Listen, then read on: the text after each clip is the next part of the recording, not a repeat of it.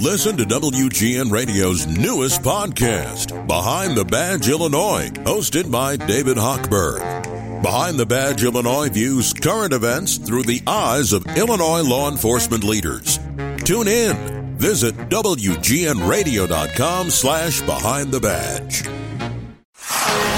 DeBrincat and Kane on a 2-on-1 break over the wing line. Kane to the left circle, pulls up, Hull fires, he scores! Number 400 for Patrick Kane! It's time for Blackhawk 720, your insider key to the Hawks. Kaner's been here for all those cups, and this guy's the face of our team, and he always seems to get that big goal for us. Take the Blackhawks to go. Blackhawk 720, the only Hawks podcast worth listening to. Now, here's Chris Bowden and Joe Brand, podcast royalty. After an eventful weekend, we head into what will be an eventful and pretty important week, a very important month of March. Hi, everyone. Welcome to a fresh edition of the Blackhawk 720 podcast, along with WGN's very own sports news wearer of all hats, and he's got a baseball cap on, turned backwards here.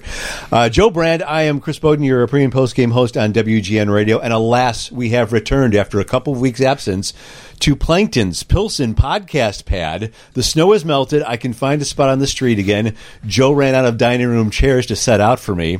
They were confiscated quickly by the city of Chicago. No, he didn't do that. But we're back in the pad, and Plankton is here ready to partake as well. And it's good to be back in the pad and joined by our feline co-host, tri-host, if you will. Well, I'm glad we're all comfortable here in the PPPP, as we've dubbed it. Yeah, hopefully this time he doesn't jump on top of the computer and delete the whole podcast. But glad to have you here. And I'm just so pleased about the timing of this podcast, coming off a big win over Detroit and coming off three of maybe the biggest games of the year, heading into against the dreaded Tampa Bay Lightning. And kind of talking before, it's a little, it's just crazy how the scheduling works for this because of what the Blackhawks have done this year, the challenge that lies at them ahead, and the fact that it's the first time they're seeing their most challenging opponent for the first time since the beginning of the year when we were having totally different types of conversations then. So it's kind of a fun way to move on with this season and to really see what this team can do now. Yeah, and coming off Patrick Kane's 400th career goal on Sunday night, and which was a struggle for the Blackhawks over the course of the first couple of periods, and also coming off a Saturday game in which they kind of played better than they did on Sunday, but nevertheless ended up losing to Detroit 5-3. They come back and score 5 goals on 10 shots in the third period against Detroit, including Patrick Kane's career 400th. And 3 days off now as we record on Monday afternoon before the Tampa Bay Lightning come to town. And the Bolts, not that they never had lost their mojo, but they seem to be on a roll with 4 consecutive wins. They knocked off Dallas on Saturday in the first meeting between those two teams since the Stanley Cup final. They will face them again on Tuesday before traveling to Chicago for the 3 games in 4 days, Thursday, Friday, and then Sunday afternoon at the United Center. And the Blackhawks, as we speak, sitting 1 point behind the Tampa Bay Lightning at 28 points. Tampa Bay and Florida tied with 29, and the Hawks 1 point ahead of Carolina, but 11 of these next 15 are against Carolina and Florida and Tampa Bay, and we get to see what the Blackhawks are made of. And we'll get into that a little bit more as we go along. But first, the history that was made on Sunday night. And Patrick Kane's always been a guy who doesn't want to string together games when he's on the cusp of reaching something. Not that it ever seems to affect him, but it only took one game after he scored 399 in Columbus on Thursday. Didn't score on Saturday versus Detroit, but he's able to bag number 400. And it was kind of, your still frame, your frame of what a Patrick Kane goal has been, kind of prototypical of what he's done his entire career. A little hesitation, patience with the puck, a dangle, and then a snipe past Thomas Greiss to put the exclamation point on his latest milestone, a 100th NHL player to ever do that, and the 10th U.S.-born fourth in Blackhawks history. And now he's knocking down Steve Larmer's door for number 3 on the all-time Hawks list. Yeah, I guess I've never really realized this until this goal and maybe even this conversation, but when you hit those milestone achievements, like, I don't know, you think of Ernie Banks' 500th home run, and you remember the call, and Jack Brickhouse doing it, you remember the shot, and I guess it's easier for home runs for that to happen, but like when Devin Hester broke the record for touchdowns returned on kickoffs, there was a flag in the field, and then they had to go back, and maybe this whole thing is going to get retracted, and that takes away from the call a little bit, and none of that happened with Patrick Kane's 400th goal. It was just, like you said, a microcosm of what Patrick Kane is as a hockey player. I think it was pretty cool, Ryan Carpenter's comments on it, saying how, when he was coming down, I didn't think there was any chance he was going to get rid of the puck. He knew that this was his opportunity to score 400, and it's so Patrick Kane for him to be patient in that situation where anybody else, your mind is probably going a mile a minute, and I have to do the exact right thing here to score this goal. But no, I'm just going to pull back a little bit, let this defender just slide out of the way on the ice, and then just snipe it perfectly with a wrister on the other side. So it's cool, and obviously happy for Patrick Kane. Happy for John Wideman to to nail that call too, because that was cool hearing that a lot this morning. And I know it was the national call on the television side, but even John Forslund did a pretty good job saying that's hockey, baby. A little homage to Patrick Kane there too. So I don't think Blackhawk fans take Patrick Kane for granted, but it's almost getting to the point where he's so good and so impressive and so talented and having such a year, you almost kind of do take him for granted just because of how spectacular he is being this year. And it's just so cool to see it once again happening with this type of unique team. It's not the cast that he's used to, the regular star makers of their own. It's Alex DeBrincat who's having a good year, and then enter other player here, and a lot of times it's Pia Suter, but it hasn't mattered because it's just Patrick Kane playing to his full potential and maybe even a little bit above that. And we'll hear from Ryan Carpenter and Jeremy Carlton a little bit later on, but we're going to start out here with Kane, who, by the way, shortly before we did this podcast, was named the NHL's number 2 star of the week with 3 goals and 8 points in 4 games. By the way, for the month of February, 7 goals, 24 points in 13 games. That is as good as a month as he has ever had in his stellar career. And, I think the coolest thing you'll hear Patrick Kane talk about as we listen to him after the game on Sunday is the point that you brought up, that he's doing it in a season where there are a bunch of milestones for the opposite reasons. All these guys are playing in their first NHL games. They're scoring their first NHL goals. And he gets a kick out of that just as much as it seems they do of him and what he has been able to do and finally attaining 400 goals. So let's hear a little bit of Patrick after the game on Sunday night. Following that accomplishment, you'll hear him talk about he's not paying attention to where he is on the franchise lists. And again, 406 is Steve Larmer's number at third all-time. Stan Mikita's second at 541 and Bobby Hull first at 604. We'll talk a little bit after we hear from Patrick about it, how realistic some of these numbers are for him to chase down on the franchise charts if he's going to play another 8 or 10 years at age 32. But also, he'll hear him talk about what these milestones mean to him on this team, as we mentioned.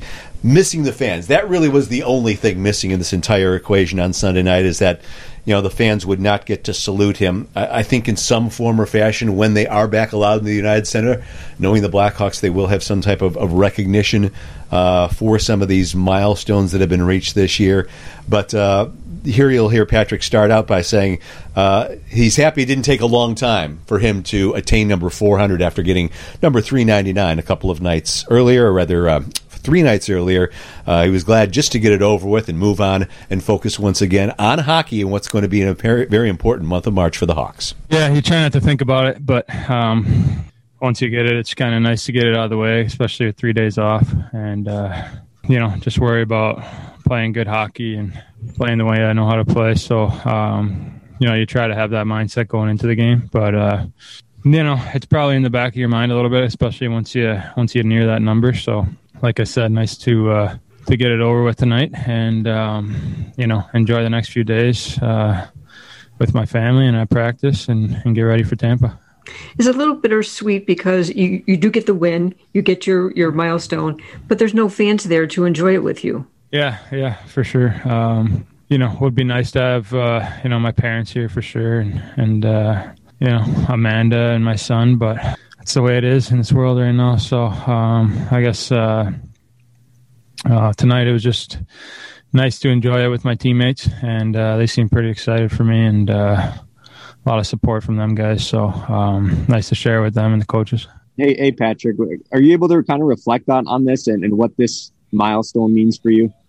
I think the biggest thing is once you start, reaching these type of milestones, 400 goals and 1,000 games coming up, it kind of it leaves you wanting more. So it's exciting to achieve them, and nice to have these type of milestones.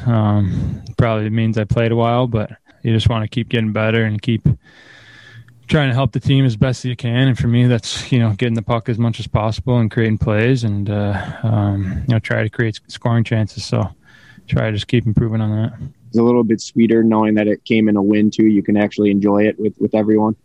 Yeah, no doubt. We probably played better the other night, but I guess we didn't have our best tonight, but just kind of took over in the third. I had a good third period, good push, and just started to pick it up a little bit. So, nice to have that finish to a game like that and get a win, especially with, like I said, 3 days off here and going into a big series against Tampa.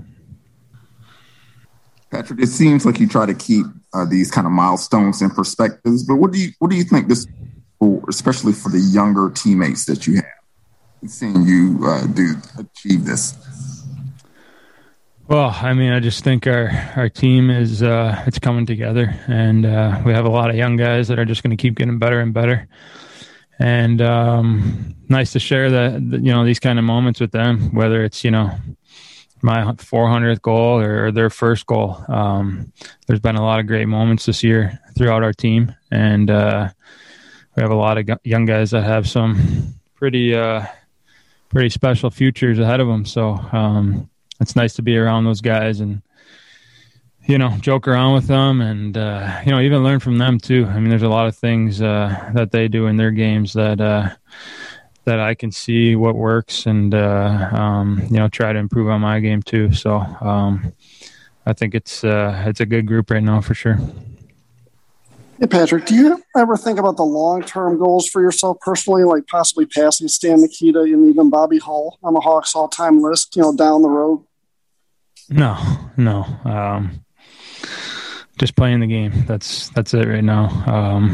Let the numbers be what they are, but just trying to better myself and be the best I can.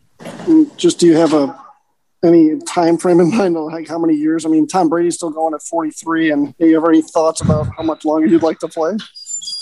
Well, I'm only 32, so I don't think I'm thinking about, how long I want to play yet. Just, having fun right now. I feel good, so let's keep it going. Patrick Kane is now 32 years of age, and continues playing at a very high level, seems to almost play at a higher level with each passing year. We talked in our last podcast, the stick taps he deserves in the conversation for the Hart Trophy. Let's see where the Blackhawks are at the end of this month when they play 11 of their 15 games against the three teams that they are battling with atop the Central Division. But for instance, he's averaged 30 goals a season through his first 14 years. If he should play another 8 or 10, it'll be interesting to see. I don't know how realistic it is towards the tail end of that. If he keeps his health, if he keeps working as hard as he does to add things to his game, if he can play another 10 years, whether at the tail end of that he can continue averaging 30 goals a season. But right now at 400, if he does play another 8 or 10, when you're talking about the Blackhawks all-time scoring list with Hull at 604, Mikita 541, and certainly Larmer at 406. He's going to be threatening that, I think, without any question. Okay, so when you dissect the numbers, and thank you for the handy-dandy statistics sheet right here. He's, clearly close to Larmer, who's got 923. Oh, I'm sorry, ahead of that already. The next on the stepping stone is Dennis Savard. Here's the thing I almost wonder, and I'm taking a look at Patrick Kane's career stats log on the Hockey Reference site. Number one, I think, would it have been better for Patrick Kane to play hockey earlier, where we were talking before they expanded goalies' hockey pads, and people were scoring a lot more rapidly. But I almost wonder, just because of the time frame, because you've got the lockout in 2013. I mean, his only injury is really 2015, right? When he went down with that shoulder injury. Yeah. He missed some games in 2013-14, and it escapes me what the issue was there. I mean, only played 69 games in 2013-2014. But then, of course, you've got a shortened season last year and another shortened season this year. So you almost wonder if that's ever going to play a factor down the road, just because he's been somewhat of an Iron Man and he's always been able to play the majority, if not all, the games in a season.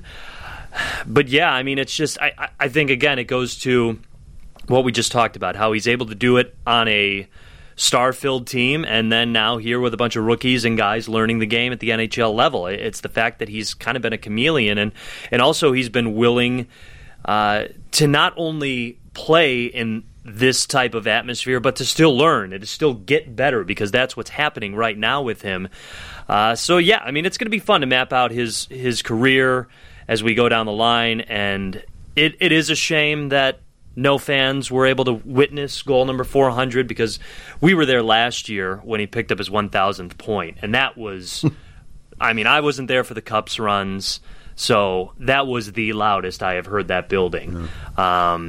And it's a shame that fans weren't able to witness it, but, I mean, you got to think that they will be there for number 500, and I mean, you'd like, and you'd probably think he'd be in a Blackhawks uniform to do so. So, I mean, this is just going to be fun every time he knocks down another one of these milestones, whether it's another 100 goals, maybe, I don't know, another 100 or 200 points when you get to that. But, I mean, obviously his 1,000th game is coming up, too. That's going to create a montage video. But, yeah, once again, I don't think it's possible to take Patrick Kane for granted. But right now, with the way he's playing, maybe it's impossible to not take him for granted just because he's been that impressive. Yeah, number 1,000 right now is scheduled for next Tuesday. The Blackhawks close out this homestand, that postponement, as we mentioned last week at Carolina. Pushing everything back a day, Sunday would have been his 1,000th career game, staying healthy, and it would have been at the United Center. But that'll happen right now as scheduled next Tuesday in Dallas. Just going back to your point, your old school guys will tell you scoring all these goals, putting up all those points back in the day when the league was smaller, when you were facing the same teams over and over again, and when the physicality was at a completely different level.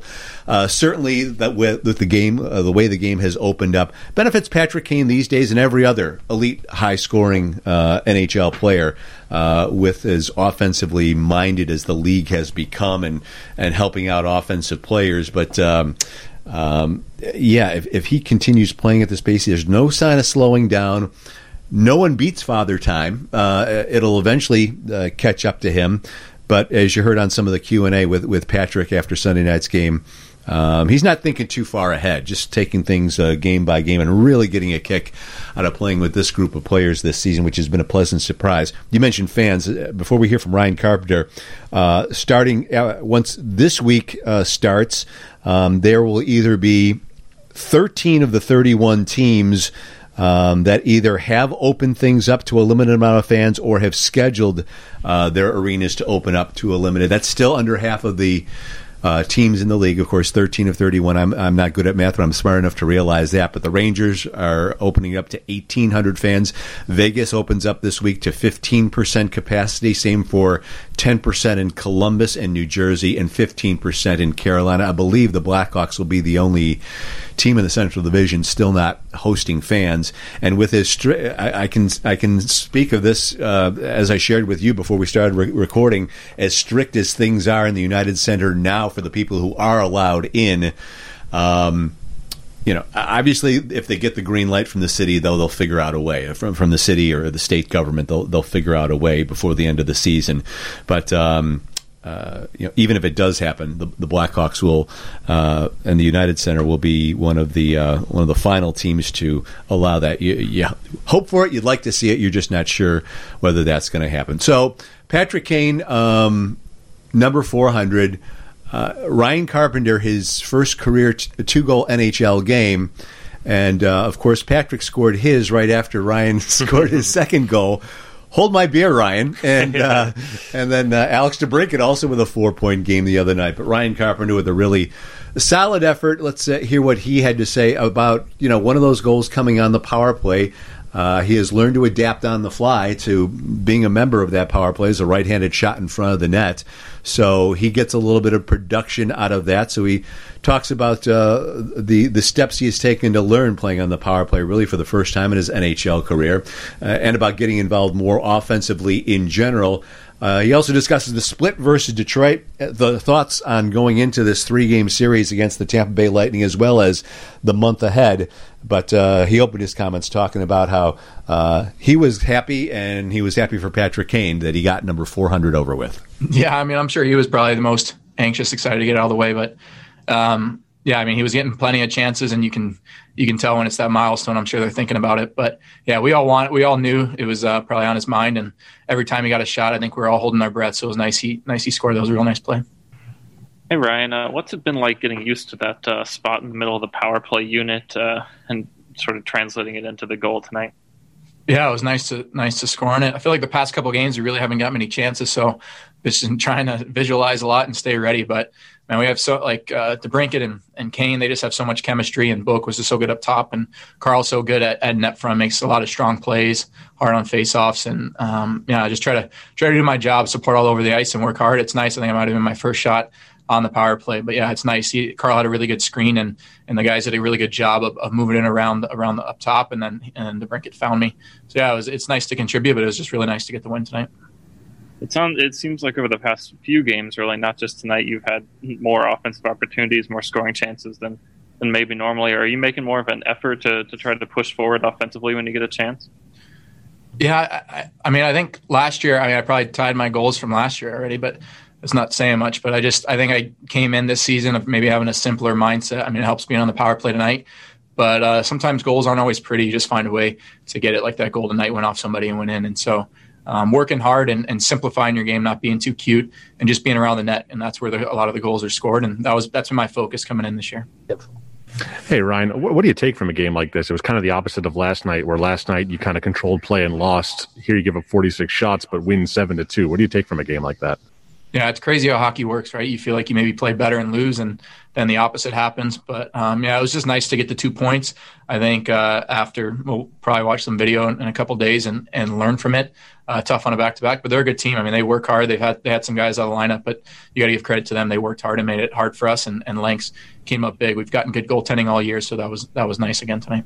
No offense to Detroit, but you're taking quite a step up in competition with three against Tampa coming up next. What has to get better before Tampa gets here? Yeah, I mean, we're going to have to play a complete game. We need to try to remember what happened last time. Gave up, I think, 5 each time last time. So, I mean, they're the former Stanley Cup champs for a reason, and they create a lot offensively. And so we're going to have to do a lot. Just it's going to have to be a full 60 game. It's going to have to be all 20 guys buying in and doing the little things, and those things add up, and just give ourselves a chance, like we've been kind of saying all year. But, yeah, I mean, they're a real good team. I'm sure the coaches will have us game planned and ready. But, yeah, we're hoping for a better result than last time. You think about this team and what was expected of them and where you guys are now. What does that goal mean in that context for this building franchise?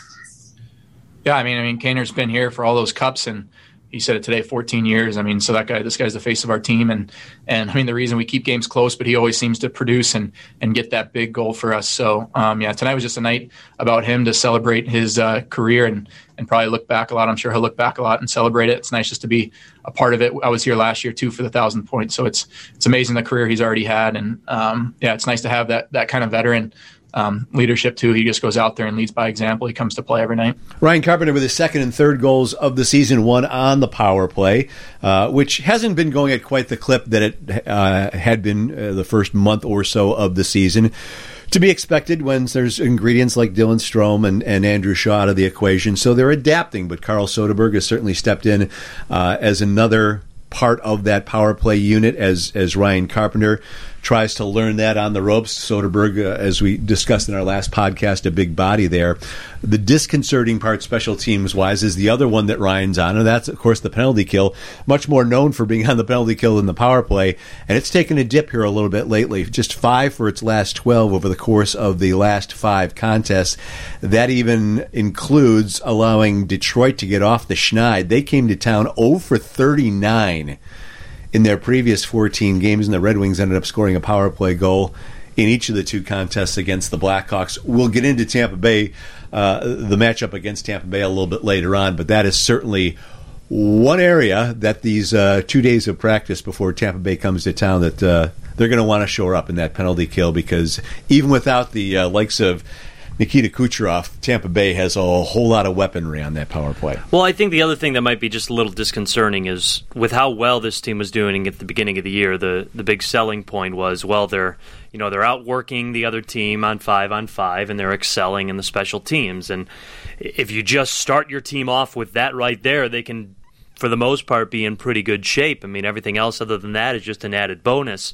So you don't love that trend, especially when it's coming against the majority, like you said, the last five games. So that's two against Detroit, two against Columbus, and then that last one being against Carolina. You don't like to see that trend, but I guess there is still something to say when they're able to pull out a victory, even when they're not playing at their best, and that still has been happening. But that being said, none of that can happen against Tampa Bay. We saw how that went the first couple of games of the season. Just knowing the type of team that Tampa Bay is, you can't give them extra chances more than they actually deserve. So hopefully that can clean itself up. And, I know we're going to get into Tampa Bay a little bit more, but when we hear from Jeremy Colleton, something else he mentioned was just kind of the timing of how this is all happening. Yeah, three big games coming up, but you've got three days off to prepare. I just noticed on that little piece of paper you gave me, Hawks are 3-0-0 when they have at least 2 days to prepare for a game. But, Jeremy Colleton's mentality this whole time has just been not satisfied. It's okay to be pleased. It's okay to be driven to do just a little bit more, but he's still not satisfied. And I think a lot of the players are buying into that still, and I think something like getting back to how they were doing on the power play and the penalty kill at the beginning of the year, I think that is attainable for this team. Doesn't mean it's going to happen. I'm not quite sure, but just with the ingenuity that this team has shown so far, that where they can go back to the basics and they can outwork the other team in certain circumstances where they need to, that it can happen again. But that being said, it's going to be a tough challenge with these three games coming up. Can't make your goaltender face 46 shots either. That too. Like they did against the Detroit Red Wings. Kevin Lankinen solid in the net. Malcolm Subban had that shutout in Columbus, earned another start, was not quite as sharp in the first game against Detroit. Kevin Lankinen needed to be, especially early on in that game, and especially the first.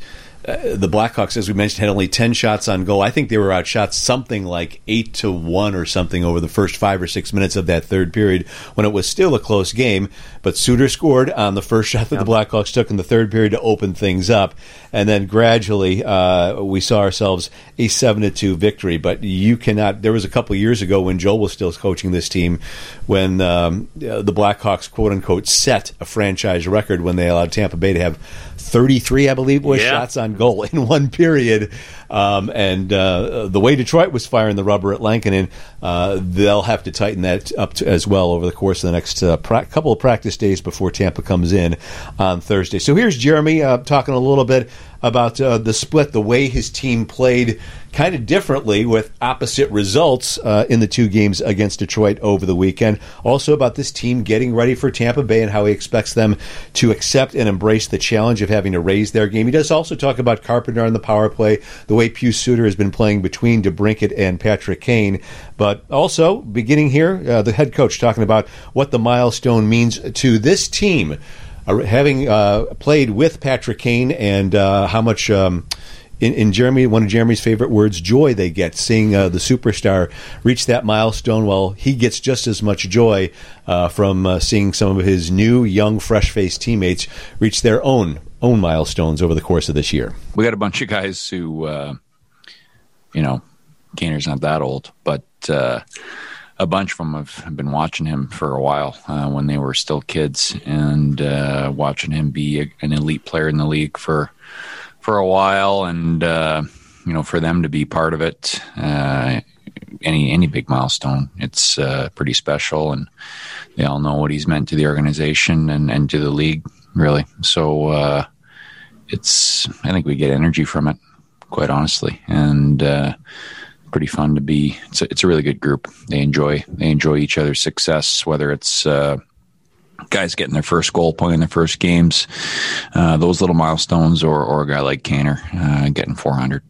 You can almost feel the energy after he scored it with the rest of the team. Yeah, I mean, everyone, we all knew the situation. So I think there was some guys yelling "shoot it" from the bench when he's on the 2-on-1 there, and I mean, pretty. It wasn't like he the puck banked in on his leg either. It was a pretty special goal. So nice for him for sure. Jeremy, you called yesterday a weird game. This is kind of weird in the opposite direction. I mean, you give up 46 shots and win 7-2. What's your takeaway from this one? Yeah, I mean, I don't think the shot, they just threw everything at the net. I don't think there were a lot of chances attached to that. Probably played better yesterday. That is true. But I didn't think we give up much. We didn't create nearly as much. And it seemed to be a bit of a struggle to get energy, and I didn't think we made as many plays. The forecheck wasn't nearly as ferocious as it was the night before. But at the same time, you're not going to be great every night, and I thought we did enough to stay in the game. And when we finally broke through at the end, as I said, it felt like we loosened up, and then we started to make some more plays and got rewarded for it. Big step in competition coming up with 3 from Tampa coming up. What has to be better before they get here? Yeah, we'll just have to raise our level, but I think we've shown we can play at a really high level. I think we just got to embrace the challenge. We got a day off tomorrow, and then we got 2 really good days of practice to get prepared. I think it's we're a young group, but we're a proud group, and we're gonna embrace the challenge and get excited about it. And it's almost easier. I know we're going to be focused and sharp in practice leading up to the games, and we get a chance to measure ourselves against, obviously, an excellent team. Hey, Jeremy, kind of piggybacking off that question, how needed was this win tonight to make sure that these next 3 days, you guys could have a good feel going into this stretch? Yeah, for sure. Absolutely. After last night, I thought we deserved better, and it was tight tonight. Like I thought we were playing okay, doing some decent things, not giving them too much. But at 2-1, we're always a bounce away from being in a tough situation. So really good to see those goals go in and just get that result so that we can be happy tomorrow. The guys get a mental break, and then we come in with some momentum. We've been getting some decent results, but if you lose a couple in a row coming into the stretch we're going into, it just makes it a little bit harder. And now we can come in and play free, play loose, play with joy, and we'll see what happens. We see Ryan Carpenter had the 2 goals, one on the power play. How good is it to see him producing in the man advantage? Yeah, I mean, he's not really there to score. He's there to get pucks back and support and be the right-handed option in the middle. And I think he's been doing that. We just haven't had many power plays. So it's tough to get in a rhythm. But I thought we broke pressure well tonight. We got the puck back, and it's a good finish. Great net front, clean. We were executed with a couple clean flat plays, and nice finish for the net front. Hey, Jeremy, you made the decision to keep Suter on the first line after briefly going away from him in the Columbus series, and it seems like he really responded well this series. How satisfied are you with how that worked out, and how the first line sort of stayed together through that? Yeah. I mean, he's played really well. We switched it up the one game, just felt like we needed a change. But I think he really complements those other 2. He's really responsible and wins a lot of puck battles. He's willing to go to the net. It's so important we have someone there with Brinksy and Kaner that is willing to go to net front. And he does that, and he makes a lot of plays too. It nothing's set in stone, but they got some good chemistry. I thought, last night they created a lot. The first Columbus game, they created, ridiculous amount.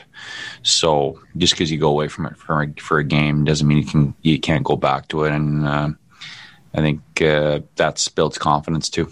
The head coach showing a whole lot of confidence in this young team on how they will be able to face the challenge of not only these three games against Tampa coming up, but 11 of 15 in the month of March. We're going to find out a whole lot more about this team, this very young, exciting team that has exceeded expectations so far, and not just those 11 against Carolina and Florida and Tampa Bay, but also a couple of games early next week against the Dallas Stars team, you know, the defending Western Conference champion that is really trying to find a way to get a hold of its game, because after their 4-0-0 start, they have really fallen upon hard times. So that'll be a challenge in itself. So I'm gonna. We didn't even discuss this. I'm gonna hit you over the head with this, but you can come back to me at the end of the podcast if you want. How do the Blackhawks fare in these three games coming up against Tampa Bay? Yeah, that's tough. We can come back to it if you want. With that being said, I will say, going into Tampa Bay's game Tuesday against Dallas, Andre Vasilevskiy was the number one star of the week, Tampa's goaltender, while Patrick Kane was the number two star of the week. Vasilevskiy went 3-0 with two straight shutouts. He has a 1.75 goals against average and .938 save percentage, and seven straight shutout periods. I don't think he's going to play all three games. The Blackhawks probably aren't going to let Kevin Lankinen play all three games with the back-to-back Thursday and Friday.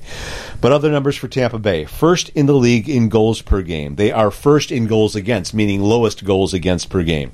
They score 3.63 a game as of Monday. They allow just 2.05.